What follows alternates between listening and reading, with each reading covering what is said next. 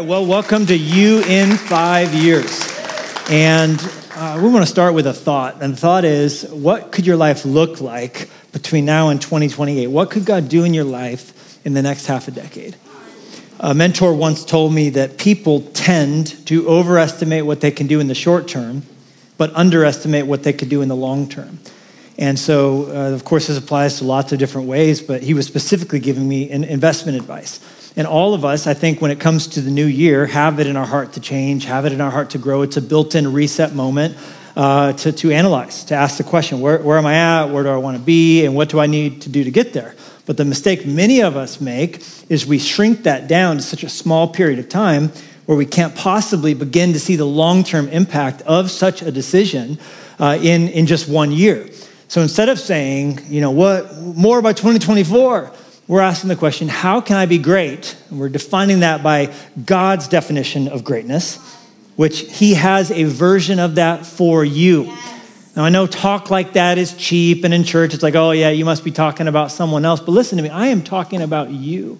Yes. There is God-given greatness inside of you waiting to come out. And in case you're like, nah, you must be talking about someone else, I am telling you, the Bible didn't make a mistake when it said you are a chosen generation, a royal priesthood, God's own special people brought out of darkness into his marvelous light, that as a holy nation, you might shine his praises. I'm telling you something. You are valuable. You have a destiny. You have a calling. There is the image of God inside of you. There is Christ waiting to be formed in you. There's, there's a difference meant to be made. You were called to kick over some apple carts, to shine the light of Jesus, for there to be a difference in heaven and hell felt based upon what you did while you were here on this earth. I, it's early in the talk, but I am preaching because I want you to know I mean business. Greatness. So how do we become great by twenty twenty-eight? We understand and lean into the power of compound interest over time. And I want to start by turning our attention to Psalm ninety and give you a message that I'm calling the life you get stuck with. The life you get stuck with. What is the life you get stuck with? Well, Psalm ninety is actually the oldest psalm in the entire Bible. Uh, out of the whole book of Psalms, one hundred fifty of them, this is the oldest one. And here's what we're going to read. We're going to read the whole thing. It says, Lord, through all the generations, you have been our home. Before the mountains were born, before you gave birth to the earth, hello, that's who we're talking to, the one who gave birth to the earth.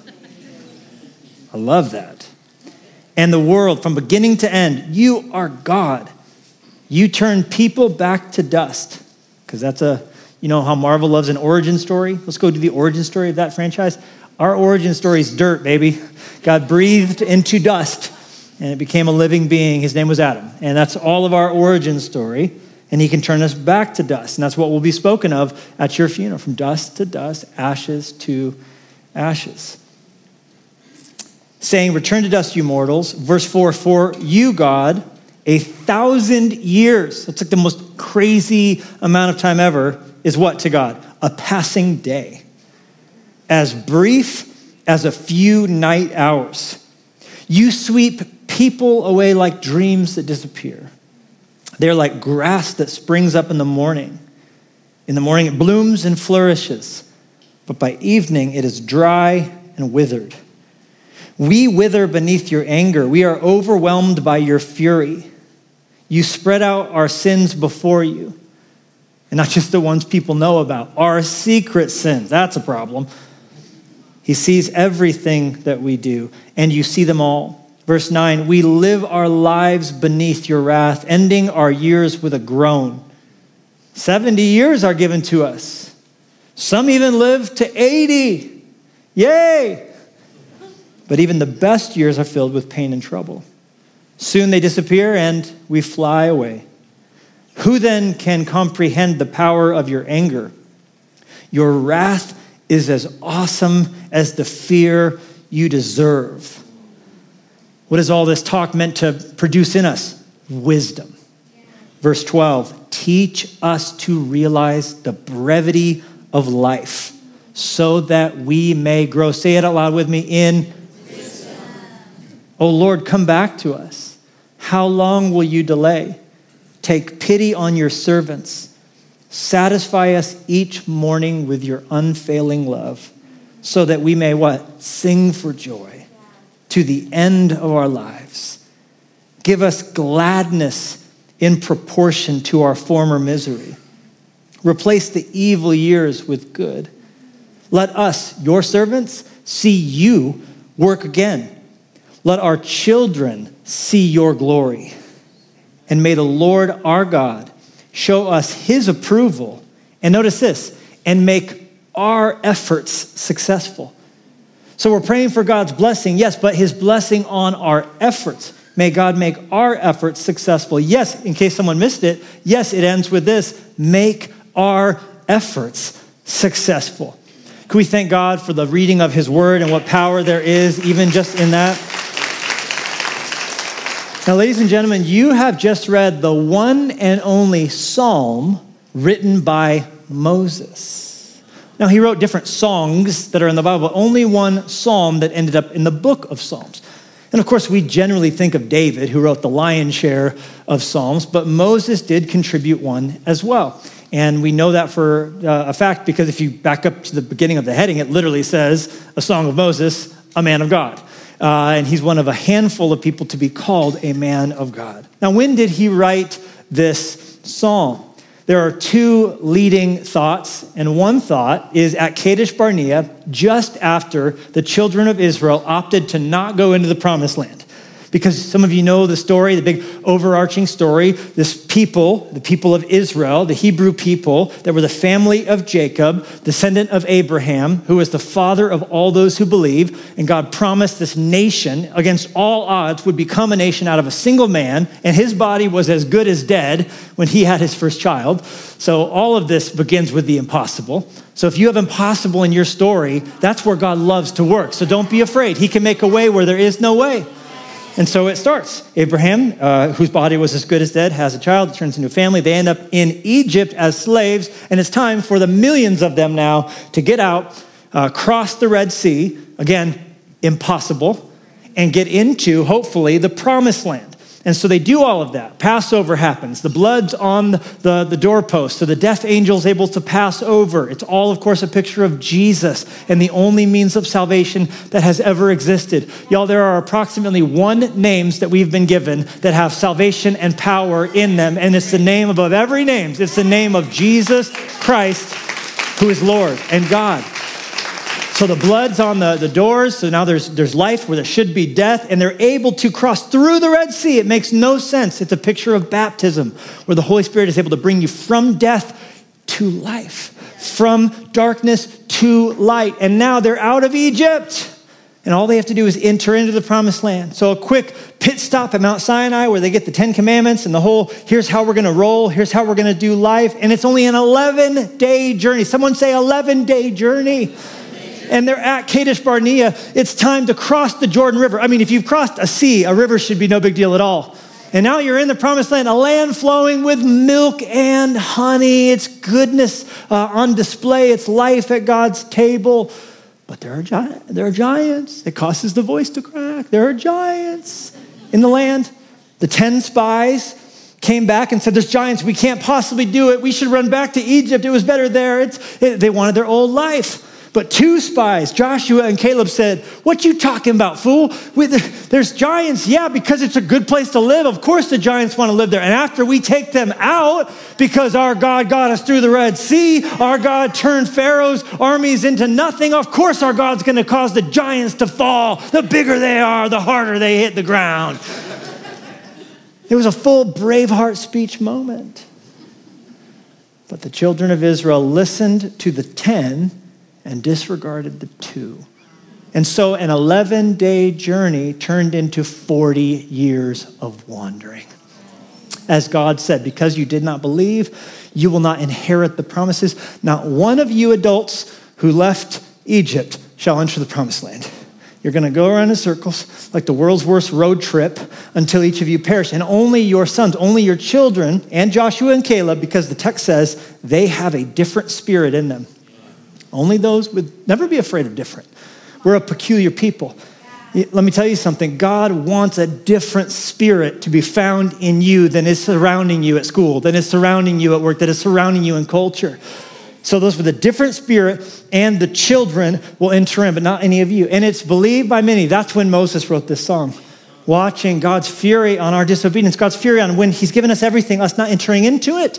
Now, lest you think that's a lovely historical example, Levi, but has nothing to do with me. Au contraire, friend, because you and I, if we are Christians, have entered into the waters of baptism. If we are in Christ, we have entered into the possibility of us taking steps into all that he has for us. But not everybody who's come out of Egypt has Egypt uh, left them. And so God wants us to enter into the promised land. That's why the book of Ephesians says, help us to see all that we are opened up to following Christ. So you can be saved, thus not heading to hell, but forget that you have a calling to do great things for heaven. And there are a lot of people headed to eternity with a saved soul who will get there and realize all too late they had a wasted life. They had potential, they had a calling, they had a greatness inside of them, but they never released it. And I'm here to say in this series, don't die with your song inside of you. Don't let your story be wandering in wilderness. Oh, just another year. Oh, just another decade. Oh, they're just flying by now. I'm telling you, it's time to rise up in your calling. It's time to rise up, oh man of God, oh woman of God, oh child of God. I want everything that Jesus has for me. But it's not going to be something we can just do in a day. To quote the leadership guru, John Maxwell, change like that can't happen in a day, but it can happen daily. Yeah. It can happen a little bit at a time. It's not sexy, but it can happen if you remember the wisdom my mentor gave me. We overestimate what we can do in a short period of time, but we underestimate what we can do in a long period of time. So some people place the psalm as being written there. Other people believe Moses wrote it at the end of his life before he went up Mount Nebo and got to see the promised land right before he died. Moses had one of the weirdest deaths in the Bible because God told, told him, come up on this mountain, you're about to die. And then God personally did the funeral services for Moses. The Bible says he buried him. It's the only person in Scripture that the Bible says God actually buried him, which is just awesome and weird and, and really great. If you come back to church next week, we're going to talk about the, one of the weirdest deaths ever in the Bible. Moses had the weirdest funeral in the Bible because only God was there. It's very strange. Uh, so, so, so at the end of his life, Moses got to see the promised land, but God said, I'm not going to let you go in either. Not because he doubted. Moses didn't doubt at Kadesh Barnea, but because Moses never got the best of his anger problem. He never got the best of his temper. There was things that were great about Moses, but those same great things were the worst things about Moses as well. And it's true for you and for me as well. Because the bigger the gift, the longer shadow it casts. And all of us have a shadow side to our brilliance. All of us have a shadow side to our greatness. So we all need to do what Moses failed to do, and that he wrote this psalm to give us the hindsight and perspective to walk into.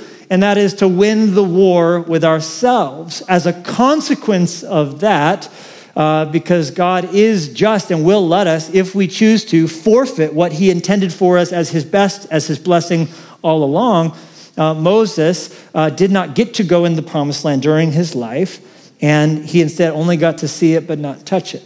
And it's believed by some that he wrote this psalm to say, learn from my lesson. Don't let your life go by without you winning the war with yourself. Get the best of these things and, and enter into all that God has for you. So either way, uh, the, the lesson remains the same. And so what I want to do with you is sort of use for the next few moments just some imagination and ask the question, how could I become great in twenty twenty-eight? Now, don't let this exercise where you're going to listen to me uh, be the only one that you have. I would love for you to carve out some time with your journal and a blank space and really ask the question of God. Now, the first and foremost thing would be, of course, in the next five years, we all hopefully would say, I want to grow closer to God. I want to become more like Jesus. I want to take some steps across the Jordan River into the promised land, using my gifts, becoming like Jesus, growing closer to him. So, so let's start there. Uh, there are one thousand eight hundred twenty-five days in the next five years. How many of those days are we going to let begin and end without us spending some time alone with Jesus? What if we spent one thousand eight hundred twenty-five days seeking God, even if it's just for a few moments in, in prayer and in worship and in the Word. And as we uh, think about the next, uh, you know, one thousand eight hundred twenty-five days, that breaks down to two hundred sixty months. And what if for two hundred sixty, uh, I'm sorry, two hundred sixty weeks, two hundred sixty weeks, what if we spent every single one of those weeks beginning the week out with Jesus by gathering together as his church?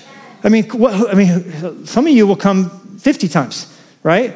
That's that's that's to say you'll come, uh, you know, just basically uh, once a month, which is where the average American before the pandemic came to church, one to two times per month on average. And some will come ten times, Christmas and Easter, right? So what a difference to say two hundred sixty times I'm going to gather together with God's people, utilizing the gift of technology or in person, but I'm going to gather for singing. I'm going to gather together to be under the preaching of God's word. What, what could happen five years from now if you did that? What could happen in those two hundred sixty? What if, what if you got into a small group? And what if even two hundred of those two hundred sixty weeks you were with people who were saying, hey, how are you applying the message? How can I pray for you? What's going bad in your marriage? How can I put my hand on your shoulder and speak Jesus into your situation?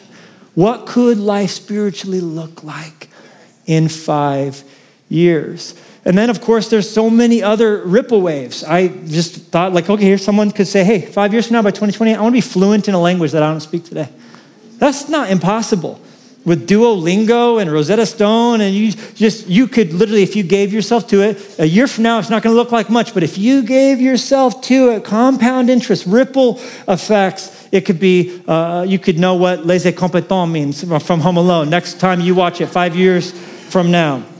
You could go back to school. Five years is enough time to get a degree or perhaps some other certification or skill or learn some other trade that by five years from now, you have some level of mastery over it. You could take up a new hobby, a new sport, or a new skill and become incredibly proficient in it if you give yourself to it, be it chess or cooking or gardening or jujitsu or, God forbid, pickleball. Why you want to do that, I have no idea. Even just saying it out loud. I know I will love pickleball. Please stop telling me I will love it. I know I will, and I will take it up when I hit sixty-five, all right? So eight of, so six, six more of these series, and I'm going to hit it. I'm going to for sure uh, do it. Uh, you could read sixty books. Imagine if you made a list of, of sixty books. History books, Christian living books, you know, books on business. If you if you listed, the average American does not complete a single book on an average year. Think about it. Knowledge is power, though. What could happen if you read or listened to sixty books? And what would that actually amount to? About five to ten pages per day, depending on the, the book length.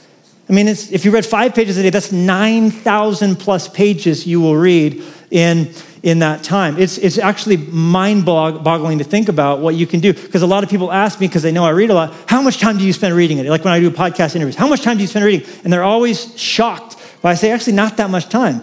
I will read, like today I read from five different books, but I only read three or four or five, six pages of each one. And I, I, I don't read a lot every day, but I read every single day. And the same could be true for you. How about this? You could read through the entire Bible five times. And it would take you, what, three chapters a day or four if you have a grace day like we do as a church this year. But I mean, just ima- imagine how much more you would know of Scripture by having read through the whole thing. And each time you're going to get something new. And I didn't realize it. And God's speaking to new things from old verses. And it's just, I saw something I didn't see before. It's amazing.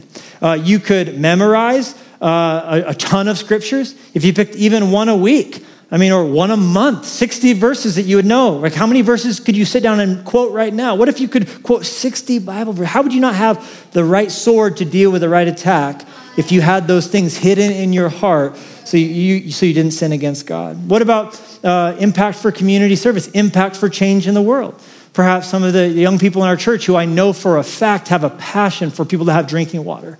Set aside a dollar a day, and uh, you know you got to the end of that time, and you had eighteen hundred dollars, and you're almost able to fully fund a water project in Malawi. Like, we just bought a bunch of them, by the way, at year's end. Good job, church. Uh, to think about the clean drinking water going to people who don't have it through Charity Water and all that God is doing. Or you said, hey, I'm going to give that eighteen hundred dollars and believe that God's going to send more uh, tablets into prisons around the country to change the hearts of people who need to know they have value and God loves them and God has a plan for their life, even if they're incarcerated for the rest of their life, that the word of God can't be chained. When we were in the prison in Florida this last time, they were telling me how many nations were represented in that prison. And it was astounding because Miami, being the, the Latin melting pot that it is, they were telling us there was something like thirty different countries represented in that prison. And I was speaking to those inmates and telling them, in your letters home and what you can do, literally you can be running an, a, a global missions effort, leading the charge and seeing God work in great ways. And we could be a part of that as we continue to do what God has called us to do, to be a church that rocks our city in Jesus' name. I thought about the power of the table and how one thousand eight hundred twenty-five times, if even one meal a day, you and your family gathered for a meal around a table. And they talk about how children who have up to five or seven meals a week at the table in their home will have a less likelihood of obesity, less likelihood of being incarcerated, of, uh, of end, ending up uh, addicted to drugs or alcohol. It's just less likely to become pregnant as a teenager just for sitting at a table. And the bar is low, because the T V can be on and you can be eating McDonald's, all right? So we're not talking about like locally sourced quinoa, all right? You can just be having like fast food, but at a table, and the T V can even be on in the room, but you're gathering, you're, you're looking into their eyes. Ideally, the T V turns off, baby. Throw some jazz on. Louis Armstrong makes every meal better, all right? So light some candles and, and just look in each other's eyes. What's, what's your pain? What's your fear? How's your day going? What's, what's going on? Kids get a more sophisticated vocabulary too. They learn bigger words. Even more so than if their parents read to them, if they sit at the table, because they're hearing different words spoken. They be careful how you speak, because your kids remember stuff. I'm like, never say that out loud. But you say it. Right, shut up. uh, okay. What if we invited people into our house once a month who we, we don't know if they have a relationship with Jesus to have a meal? sixty different times over the course of the next five years. You could have someone who's without God potentially, without hope in this world, sitting at your table, that you can say, regardless of what I think about your life choices or anything else, I love you, I care for you, you have value. What could God do in our church community if all of us had that mentality? God would multiply it out to no, to no end. And then the negative side, okay, there's some of the positive brainstorming I did. Some of the negative would be, of course, if you could make a mistake, hang with the wrong crew, all of a sudden you're there, you, you were drinking, you were driving, whatever happened, and one thing led to another, and five years from now, in twenty twenty-eight, you could be halfway through a ten-year prison sentence. We've seen it happen. We could ten years, uh, five years from now, be majorly uh, addicted to drugs or alcohol. You could have had five different jobs you partially applied yourself to, but then quit because of the authority you chafed under, and they didn't see that you were the snowflake you really are inside. So the grass kept being greener, and you kept quitting as soon as it got difficult. And you kept relocating, and eventually you really wanted to live the dream that, that no one was ever gonna be the boss of you. You're gonna freelance. And then you're gonna get really frustrated because you're gonna realize you're your own boss and you're gonna be really mad at you. You could have racked up a tremendous amount of credit card debt, spending more than you earn, or you could have packed on in five years, thirty additional pounds. And all it would take is fifty calories per day more than you burn. And that adds up to five pounds a year, or extrapolate it out, thirty pounds plus or minus in a year. Uh, in five years, you could smoke thirty-six thousand five hundred cigarettes, and that would just boil down to a pack a day. Now, of course, someone's like, oh, are you picking on, you're coming for smoking cigarettes, right? Like, and I always have to clarify. Because some one time early in the church, someone said, Pastor, will I will I go to hell if I smoke cigarettes? And I said, no, you'll probably get to heaven faster than any of us. So, that's just whoever that was for.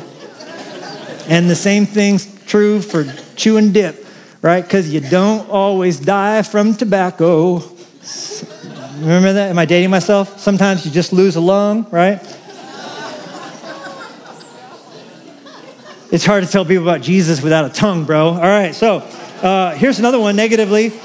You could spend nine thousand one hundred twenty-five hours on your phone. And all it would take is five hours per day. and look at your screen time and see how convicted you feel after that. I promise I will do the same. All right. So there's just some brainstorming. But here we sit at this juncture, hopefully listening from Moses' hindsight, telling us what? Life is racing by. First thing I want you to write down, time is not on your side. Because as we move towards, not just twenty twenty-four, we're not going to even lift our heads up to see, is it working? Because that's the mistake a lot of people make. They early up, oh, that's not working. Like I had told uh, someone that I care about, and I refuse to pick on Kevin Guido, uh, about this investment he could do a little bit at a time. And, uh, you know, a year later I said, you still doing it? He's like, nah, I wasn't seeing results from it, right? Kevin's got that fast twitch muscle fiber, right? Always on to the next thing and easily distracted. And, and so, but we're not even going to look up a year from now. We're not even going to assess, is it working? We're just going to put some things into motion and believe for some compound interest. And we're saying, how can we be great by twenty twenty-eight? Knowing it's going to be here before we blink. Because the first time I preached this series was five years ago. My oldest daughter was twelve. Daisy, who's in the service, she was seven. The next time, Libby's going to be twenty-two. We're going to have uh, Lennox be ten. I'm going to be forty-five. The last time I preached it, I was halfway through my thirties. We're going to blink and be there. I was thinking, if what Moses said is right, some people get seventy, some people get eighty, how many more of these series do I got in me? Like eight max, right? If if what he's saying is true. So we're gonna blink and it's gonna be there. Why? Because time is not on your side. It is racing by. And a lot of us, we we make the mistake of, of getting fooled by the flower. We we get distracted by the grass. And some people, that, that's your word, don't get distracted by the grass. That's that's a twenty twenty-two word for somebody today. How are you gonna wake up and go, oh bro, it's twenty twenty-eight. You get distracted by the grass. It's everywhere. Wow. Moses said, life just springs up like green grass. Life just springs up by a beautiful flower, but then just when you're enjoying it, it's gone. That's what, that's what happens this summer every year. Just when we're like, oh, it's so beautiful, right? It just, it races by. Now, we always say the dumbest stuff with time. I can't believe it's already Christmas. Can't, whoa, it's Mother's Day. Like, oh, who can believe it's already twenty twenty? Wow, chucks, it's twenty twenty-three. Like, as though time doesn't just continue to click along one second per day, twenty, right, twenty per hour, per, well, per second, actually. All right, fine, you have a pass, because time is tricky, all right? But, but the reality is it's just constantly barreling down, and it's easy to think we have more of it than we do, because life is a vapor. And the real bugger, none of us are guaranteed seventy, or if you do really good, eighty. But even if you do, it's gonna come at you so fast, you're not even gonna know what, what hit you.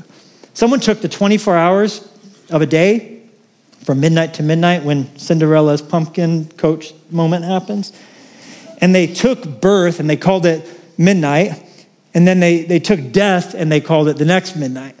And they took our average life expectancy, which, by the way, for the first time since nineteen twenty has gone down in America in the last few years. That's not ever happened in any of our lifetimes, that we're actually living less, that we'll live a shorter life on average than our parents. And there's a lot of factors involved in that. But they took, like, let's say you do get your average, and it's different from man to woman and, and all the rest, but let's just let's just let's just go with this the story so we can get a picture of where we're at.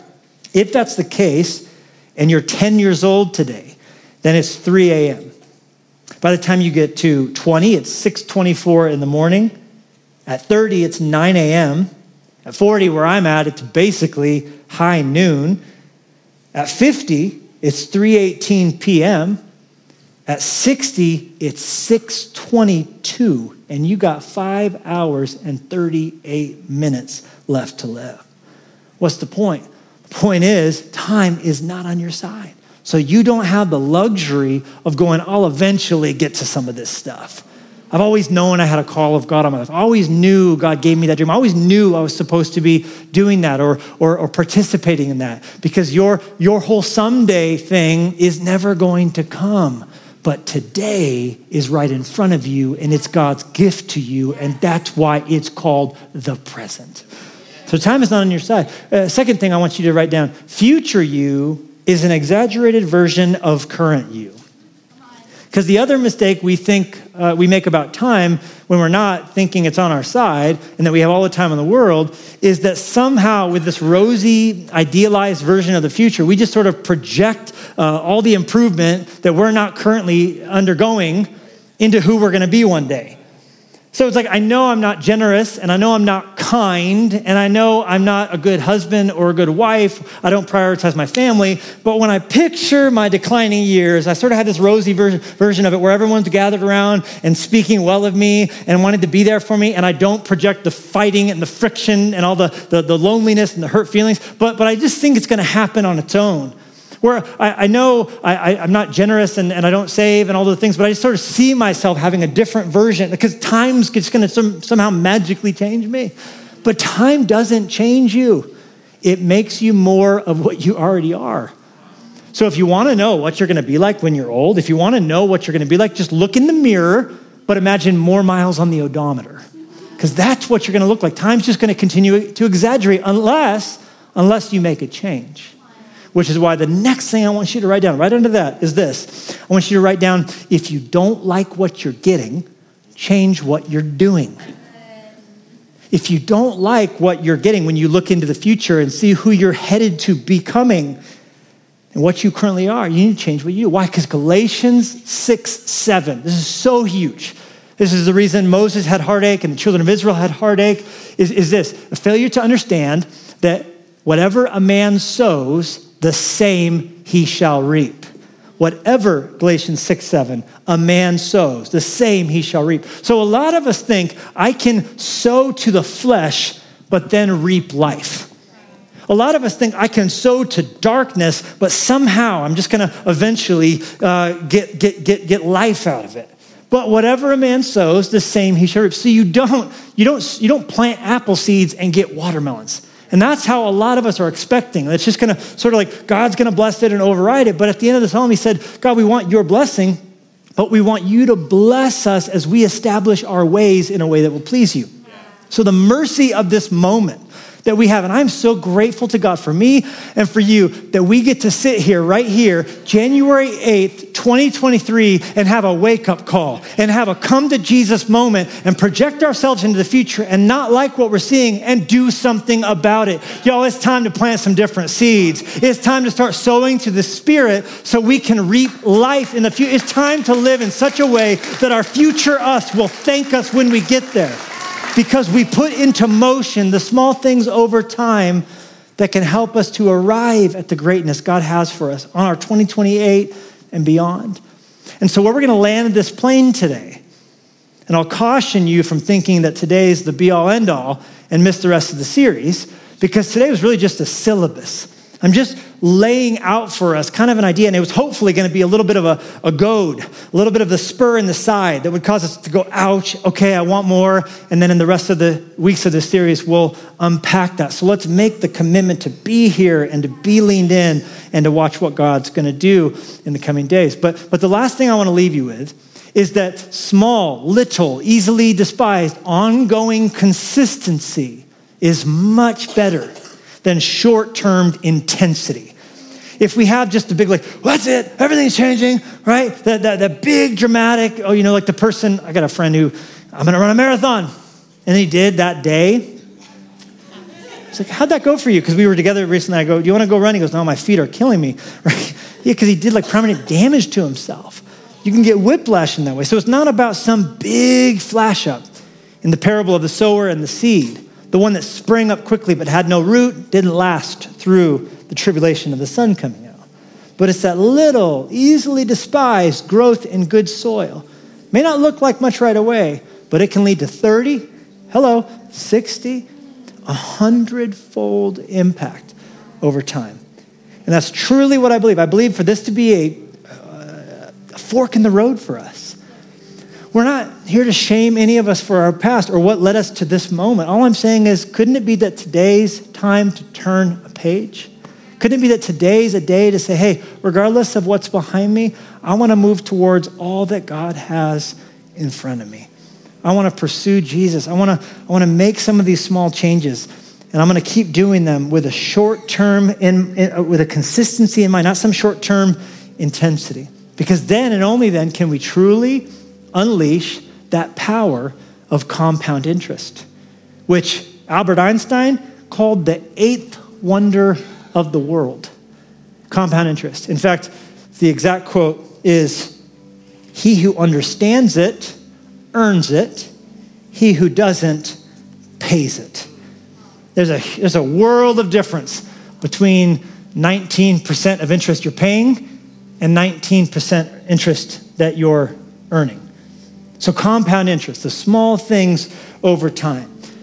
There's a beautiful picture of it in dominoes. All of us played with dominoes as kids, and on the stage we have dominoes. Of course, these dominoes vary in size, but we all know that if dominoes are the same size, like the average set of dominoes that you have in your house are two inches tall. But a scientist once realized that every domino as it falls releases a power that's capable of knocking over a domino, not just the same size, but one and a half times bigger than it, because it has gravity on its side as it's falling. And so it can not just knock over itself, but it can knock over something that's even fifty percent bigger than itself.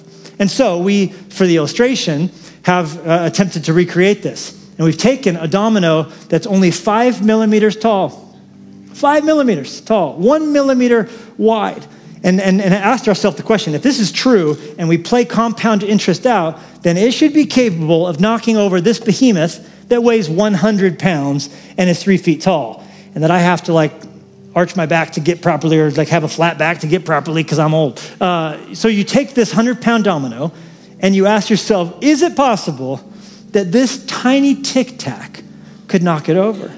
And the truth is, if we play this out properly, it should be able to, because each domino in the series is one point five times bigger than this. Now we stopped at thirteen, but we could play this out, because by the time this domino got to number twenty-nine, it would be the size of the Empire State Building. Welcome to compound interest.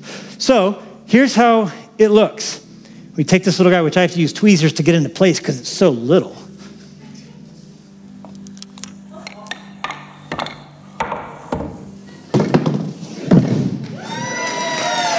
Now, here's what's scary about the demonstration. C S. Lewis said, good and evil both increase at compound interest. So not only do these forces work for us, but they also can work against us. The question is, which direction do we want to unleash, unleash that power? For good or for evil, for flesh or for the spirit, for light or for darkness? I want to end with an illustration that came, that comes from Australia. These uh, these doctors got together two groups of people, and it was a four and a half year, so almost five year period. And they, for that period of time, told the group A, you're gonna wear an S P F fifty sunscreen whenever you are in the sun.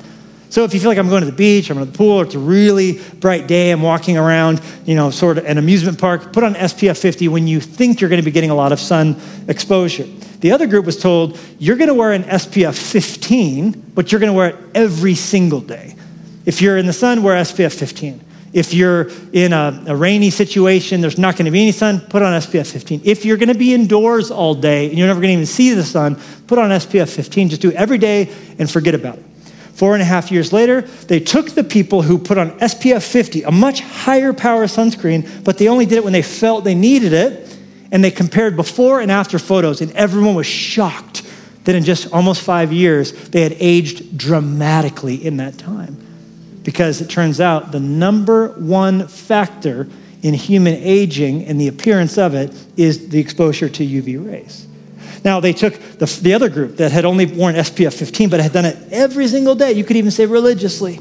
And they look at the before and after photos, and there was almost no discernible difference in that period of time. They looked identical, in some cases better than they had going into the study. And what's powerful for us to realize and sit in as we wind our time down today is that what's true of your skin is also true of your soul. So to circle back to where we started and ask the question, what is the life you get stuck with? The life you get stuck with in the end. Turns out there's some truth to what your mama always used to say to you when you made an ugly face. Careful making that face. Keep making it. It'll stick that way. The life you get stuck with is going to be, in the end, the life you make. So make it a good one, Fresh Life. Amen? Amen. Amen. Father, we thank you. Thank you for what you're doing in our hearts today. Thank you for the way that, that this can be that, that goad. Like Paul the Apostle was told by you, Jesus, when he got saved that day. It's hard for you to kick against the goads. You were goading him to, to bring him to you. Thank you, God, that you love us so much. You send that goad into our side to wake us up. You want the scales to fall from our eyes. And I just want to pray, just at the beginning of this journey, the beginning of this next half decade here, for anybody who would say, I'm in, I'm in on this. I want, I want what God has for me. I want that greatness. I'm willing to put that first domino down. One year is only, by this math, two point six dominoes. So first year, I'm not going to see much, but I'm not judging that. Second year, I'm not even going to see that much. I'm believing for that long-term eternal impact as I'm faithful. If that's you I'm describing, and you're saying, I'm in on that, could you just raise a hand up? Every location, church online. You're saying to God, I want everything you have for me. I don't want to die in Kadesh Barnea. I don't want to be buried on Nebo. I want to enter into that land of milk and honey. Thank you, Jesus. May you pour your rich blessings on these lives, these on Church Online platform, the podcast, Spotify, however you're taking this message out, from, from Columbus, Ohio, to Tallahassee, Florida, to Laguna Beach, California, to Argentina and Moscow, and however, God, you're engaging your church in this moment. I pray for a blessing on these, to not even lift their heads up and wonder, is it working, for a year, two years, three years, just to continue to, to be faithful, sowing seeds, believing for increase. You could put your hands down, and I now want to give an invitation to anybody who's never said yes to Jesus.